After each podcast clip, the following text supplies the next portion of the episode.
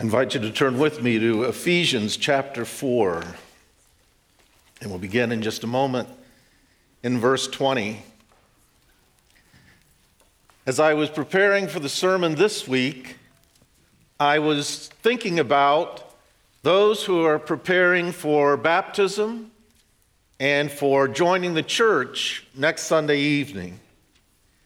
And part of that process is they're preparing to share their testimony, their faith story. And the deacons and the pastors have tried to provide kind of a guideline for helping to, to do that, a, simple one. And so they have a worksheet to work through it kind of the first time, and the sections of it are my life before Christ, and secondly, how I came to Christ, and then, thirdly, my life since I trusted Christ. And part of what occurred to me is by framing it that way, we're assuming that's a good paradigm, that's a good model, that's a way, good way, a meaningful way of describing what really happens, what really is involved in becoming a Christian, becoming a person who is ready to enter the waters of baptism and join in the fellowship of the church. In many ways, my life before Christ, how I came to know Christ, and my life since I trusted Christ is an outline for Ephesians chapter 4, verses 14 to 32. We're only going to spend a little bit of time in verses 14 to 19. So, the theme this morning is walking in newness of life.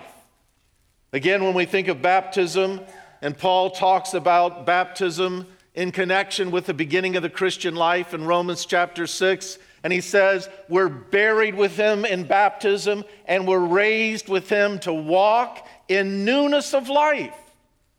The assumption is that the person who's truly become a Christian, who's truly been born again, and has signaled that and expressed that in the waters of baptism, is beginning now to live a new life as a new person. The Bible is filled with the promise of God making things new. New birth, John chapter 3. Rooted in the promise in Ezekiel chapter 36, where God says, I'll give you a new heart. I'll give you a new spirit because of the working of his own spirit in people's lives. We live in the time of the new covenant that Jesus established. And he said to the disciples when he was establishing it, I won't drink again of this fruit of the vine until I drink it new with you in my Father's kingdom. There's the new commandment Love one another. Romans 7, verse 6 talks about the Christian life as the new way of the Spirit. This new life is energized, empowered, and directed by the Holy Spirit Himself. That's what gives us hope to live it. If any man is in Christ, he is new creation.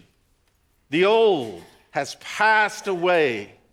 The old is that which is characterized by sin and self, Satan's dominion.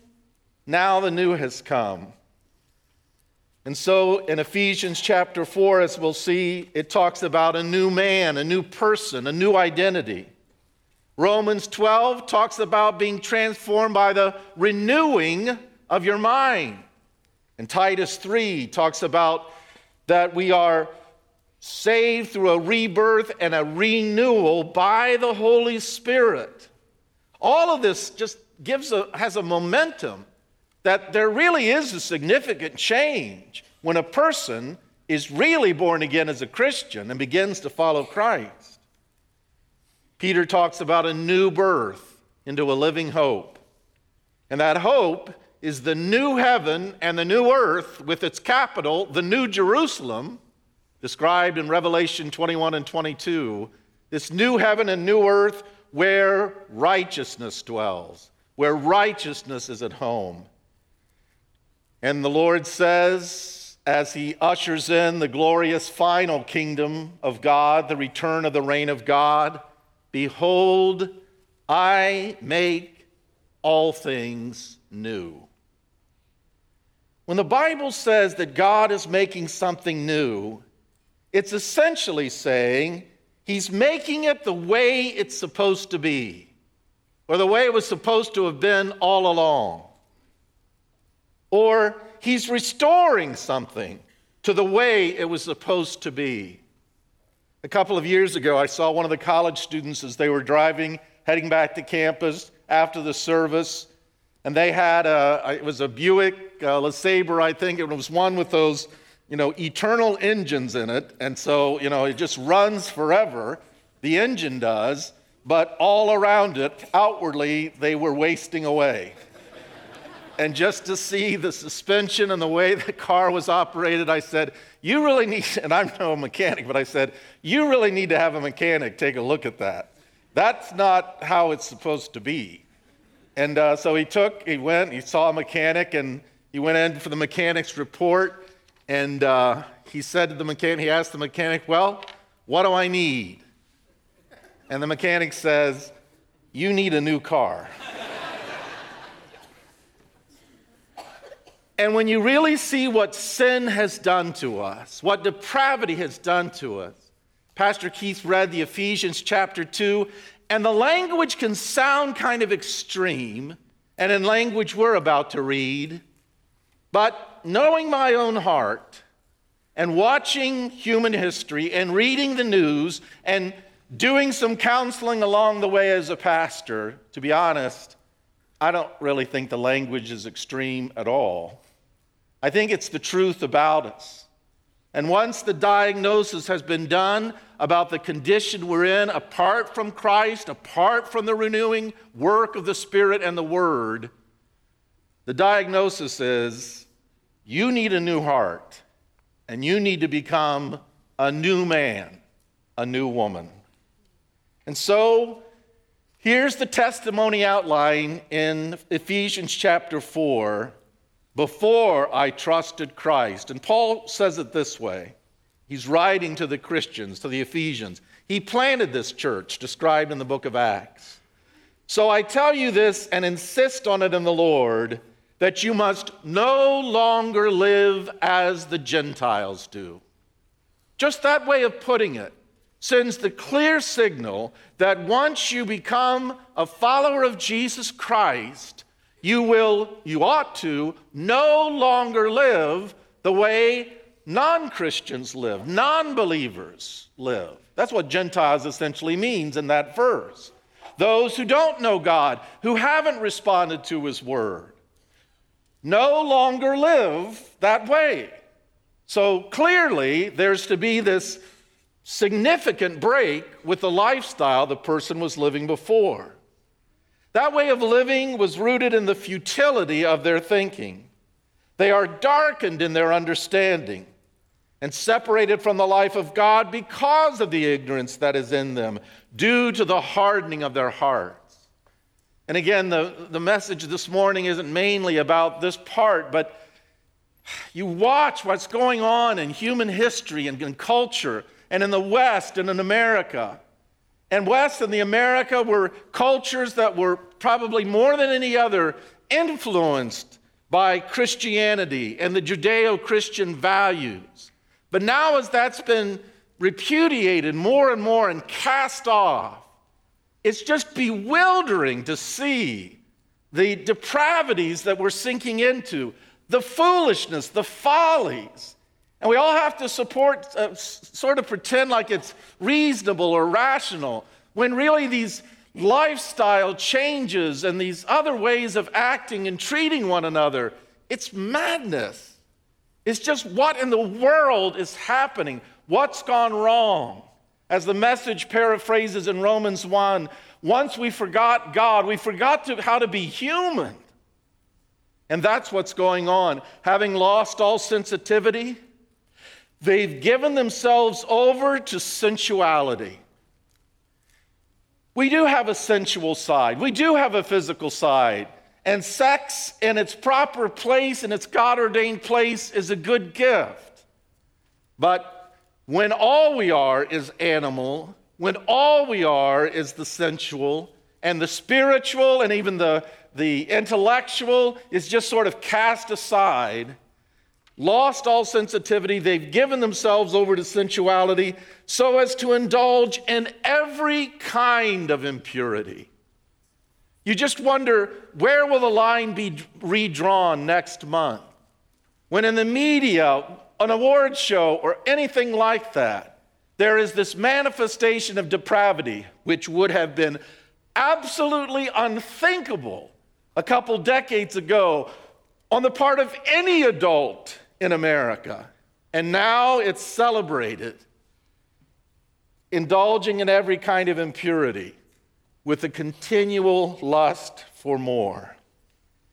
It's a life, basically, of sinful self centeredness. And by the way, that sinful self centeredness can manifest itself in sensuality and that category of sin. But the Bible's very clear, too, that it can manifest itself in sins of the Spirit, too, in religious pride and a religiosity on our own terms, where it's still mainly about us. It's a life of self centeredness that brings more and more misery to ourselves and to those around us. It's a life that diminishes and degrades us. Remember one more time when Jesus said, The thief, and he meant Satan, comes only to steal, kill, and destroy. And for those who've never been rescued from his dominion of darkness and transferred into the kingdom of the Son he loves, they're still under that dominion. They're still under the control of that thief of everything that's good. And he and his strategy, and if this is you, this is what's going on in your life, and you probably have more than a few hints that it's happening. He is working to steal, kill, and destroy what's good in your life. That's what he does to those who are bond, in bondage to him. So even though it's dramatic language in a way, I think if you reflect, it is the truth about us before I came to Christ. Then, two, how I came to Christ and what it means to come to Him. And so we go to Ephesians chapter 4 and verse 20. And Paul says, after describing such a life, you, however, did not come to know Christ or to learn Christ, more literally, that way Surely you were heard of him, you heard of him and were taught in him in accordance with the truth that is in Jesus. You were taught with regard to your what? Former way of life. You see the assumption that there's going to be a before Christ and an after Christ, there's going to be a former way of life, and now this new way of life that I'm living. You were taught to put off your old self which is being corrupted by its deceitful desires, and to be made new in the attitude of your minds, and to put on the new self, created to be like God in righteousness and holiness that comes from the truth. How can we ever be saved from such a life as Paul was describing? How can we ever really be made new? It's a process, he says. It's a process that begins with hearing, hearing the gospel, hearing the good news. Faith comes from hearing, hearing the word of Christ. It's a process of hearing the gospel and then learning, being taught what the gospel means, what it entails, what it implies, what it leads to. And so we come to find out that Christ is the Savior who died on the cross for our sins. We respond to that by putting our trust in Him alone for our forgiveness and to be right with God. But the gospel also tells us, and we need to be taught, and it needs to be explained until we make the connections and we see the implications. The gospel also tells us that Jesus Christ is Lord. And so now we'll have to figure out and to, to come to know more and more what that means. You came to learn Christ, you heard of him, and you were taught in him in accordance with the truth that is in Jesus, the reality that is centered in Jesus. The gospel, the Christian message, is the way things really are. And so when we hear the gospel, all the rival worldviews are cast away as being wrong and mistaken, being phantoms and follies. We find out, no, this is how the world really is. And figuring out how the world really is and what we are is all centered in figuring out who Christ is as Son of God, Son of Man, Savior, and Lord. Our doctrine is a person, Spurgeon said. We preach Christ, crucified and risen again. More than that, our faith really is all about the person knowing Christ increasingly. Not just figuring out the theology, as crucial as that is, as we'll be saying, but in order to know Him and to relate to Him. Christianity at its core is about relating to Him person to person, day by day, as Savior and Lord. And so, even after years of being a Christian, Paul's aspiration remained the same after years, decades of living for Christ and serving Christ, he still says, I want to know Christ. He knows that relationship will continue to transform him, to prepare him for that life in the world to come where we see him and start to relate to him face to face. But it begins when the gospel comes to us when we hear it, begin to understand it, and where we're taught what it means. Christ is our life, Paul says in Colossians 3. And in Philippians 1, he says simply, to live is Christ. We have to get to that simplicity and to that centrality. Knowing Christ then involves learning and knowing the truth about living that is centered in Him. And so Paul continues. He's reviewing because he planted this church. He evangelized these people, and then others followed and continued the work. But he knows what was said to them, he knows what was shared and presented and explained. And he goes on to tell them, You were taught, by the way, not as some higher Christian living course months down the road but in connection with their first encounters with the gospel and Christianity, these are the things that they were taught.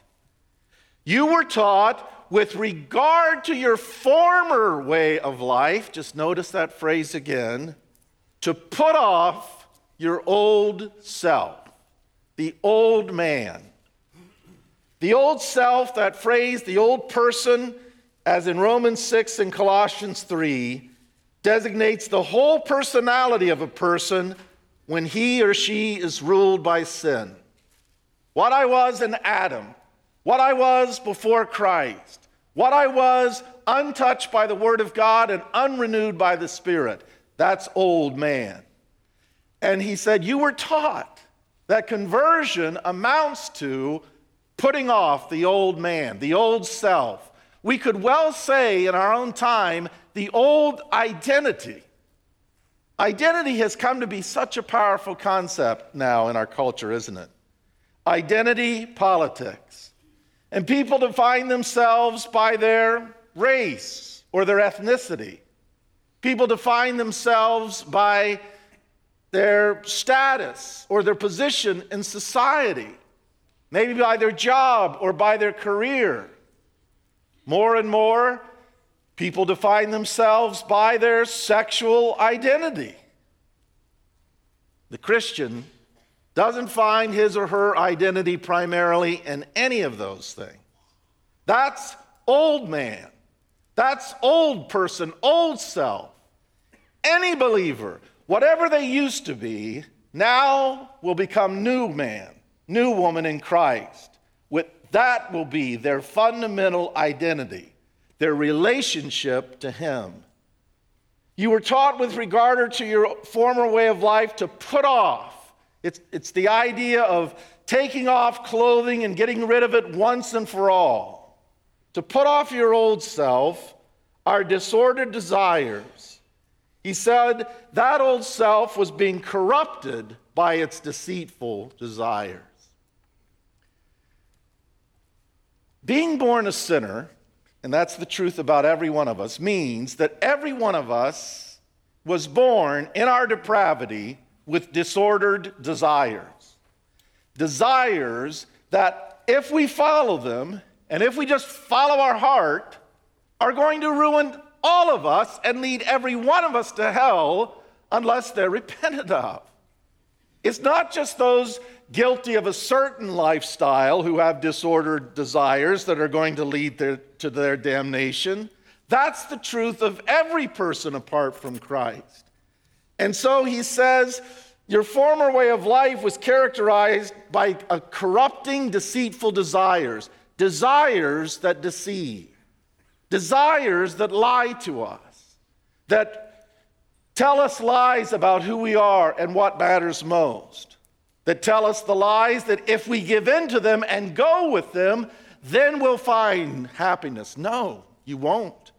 Your desires, you're like, oh, you feel the most natural thing in the world to me. I know that's the sad reality because we're depraved, because we're followed, fallen, because literally our hearts are disordered and need to be made new. If you follow your heart, You'll follow it onto that broad road that leads to destruction.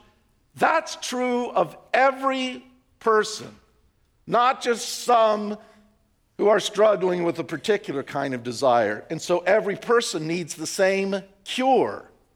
They need to repent of those disordered desires. They need to say no to them, to put them off, to realize they're corrupting them as a person. our sins and our sinful desires degrade, disform, deform, disfigure, and diminish us. We have to learn to turn from them. And Paul says, when I did the evangelism, you heard that right from the get go. You were taught, with regard to your former way of life, to put off your old self. That's the negative aspect of conversion saying no to ungodliness and worldly lust. That's what grace teaches people to do, Paul says in Titus 2. But positively, he says, you were also taught to be renewed in the attitude of your mind, in the spirit of your mind, and to put on the new self, the new identity, created to be like God in righteousness and holiness that comes from the truth. He's harking back all the way to Genesis when we were made like God, in His likeness, in His image. And there's such a dignity, there's such a beauty to being a human being who's rightly relating to God and who's living not selfishly, but living for His glory and for the good of others. That's the righteousness and holiness that now Christianity and the gospel call us to.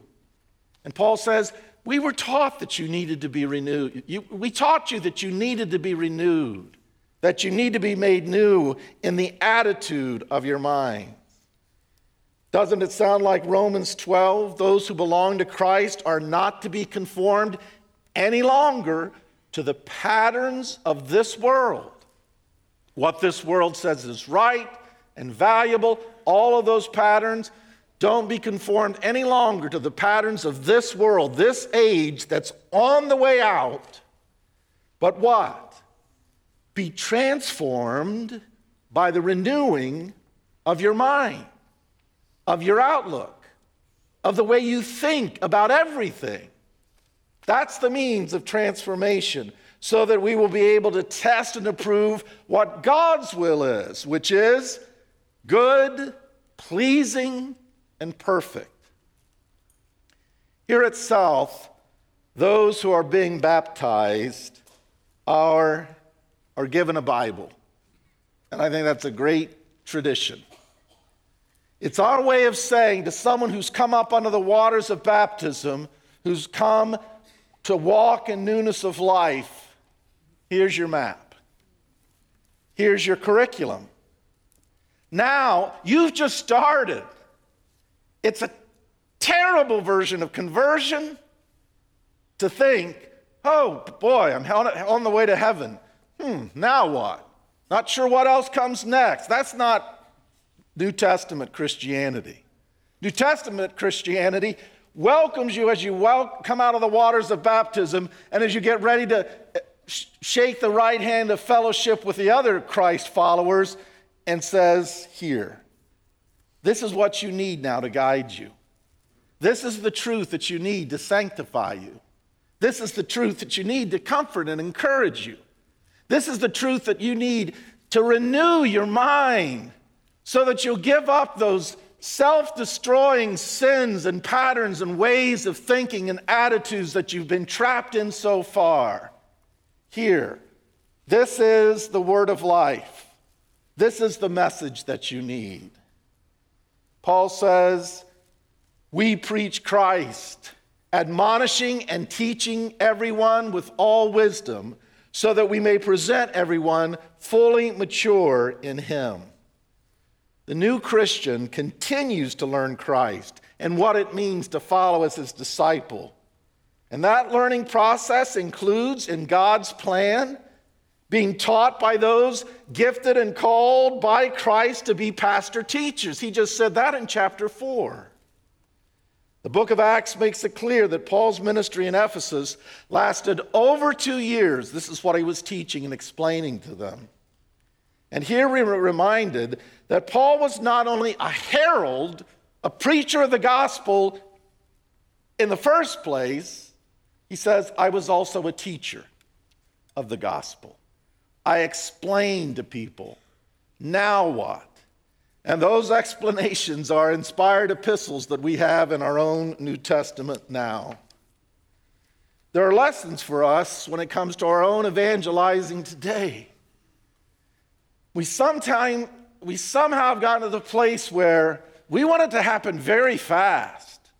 Maybe one event that people show up at.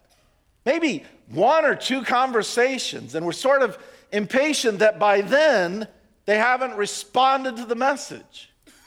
But the more that you reflect, the more that you think how darkened their minds are how much folly is still crammed in there, and what the world is saying to them, bombarding with its catechizing messages day after day after day, it's not at all surprising to me that most of the time we're going to need to slow down and teach and explain and have real conversations and bring real answers to the people that questions have as we help them to learn Christ. Finally, Paul turns to my life now that I've come to Christ, now that I've started to follow him. Beginning in verse 25, Paul moves to practical, specific applications of the truth he's been preaching. Stott says he moves from the nitty gritty of Christian behavior, he moves to the nitty gritty of Christian behavior, telling the truth, controlling our anger, honesty at work, kindness, forgiveness, love, sexual purity. This is the new life in Christ. And so we'll just go through some sections of it quickly. Therefore, each of you must put off falsehood and speak truthfully to your neighbor for we're all members of one body. Every one of these sections could be a message. These are the virtues that must characterize us as a Christian and must characterize our Christian fellowship virtues of honesty, transparency, integrity, sincerity, without hypocrisy. We can't be double tongued people and so that others are trying to figure out what did he really mean when he said that? What is he, what's his real agenda? What's she really after? Or presenting ourselves one way in some gaslighting kind of way, but that's not what we're really doing. None of that goes with the new life in Christ, Paul says. In your anger, do not sin. He acknowledges that anger is bound to happen to us, but it's not to curdle into sin. And then this, and I'm just going to have time to throw these out here. You'll need to customize the application like I do. Do not let the sun go down while you're still angry. If something has happened and there is anger, that's acknowledged, but you need to deal with it in a timely way. The person living under the power of the Holy Spirit, according to the Word of God, doesn't let anger and bitterness and resentment just simmer day after day after day. You do that, and you'll give the devil a foothold into your life, Paul says. Anyone who has been stealing must steal no longer. This probably refers to things like pilfering at work, and I wish we had more time to go into it. Not only are they not to steal any longer, but repentance always replaces a vice with a virtue, it seems. Now you're to do something useful with your own hands that you might have something to share. You used to steal, now you share. Do not let any unwholesome talk come out of your mouths or from your fingertips in what you post, type, tweet, or text, but only what is helpful for building others up according to their needs that it may benefit those who listen. Put ephesians 4.29 across the top of your laptop your tablet whatever it might be and let that guide no unwholesome and only that which is beneficial and upbuilding and brings grace to others don't grieve the Holy Spirit of God with whom you were sealed for the day of redemption. And then verse 31 get rid of, get rid of it. All, every form, every species of bitterness, rage, and anger, brawling. It's a word kind of hard to define. It, it means like angry, abusive, arguing. Get rid of all of that. And slander, speaking evil, communicating evil of others, along with every form. Uh, you know, his language, he's just he's trying to cover all the every form of malice. Professing Christians who are mean and they stay mean and they treat others abusively and they're mean and they somehow justify their form of malice. And Paul will have none of it. You have got to get rid of every form of malice, every form of that kind of abusive meanness, which, by the way, the Bible says in other places, God Himself will judge and punish. Instead, verse 32 be kind. You know, some fighting fundamentalists and some discerning Christians today don't seem to have much of a place for these kinds of virtues, but they're big in Paul's description of the spirit empowered life. You be kind and compassionate forgiving each other, just as in Christ God forgave you. In fact, he goes on to say, and there's no chapter breaks when he was writing, so in chapter 5, verse 1, follow God's example, or but more literally, be imitators of God. I'm telling you, that's the new life in Christ. When you're a new man, you're a new woman in Christ, this is what you aspire to. Be imitators of God, therefore, as dearly loved children, and walk in the way of love. Have you ever known someone who, once they became a Christian, people said about him, you know, he's, just, he's like a new man? Or she's just, she's just like a new person. That's a very, very good sign. That's what's supposed to be happening.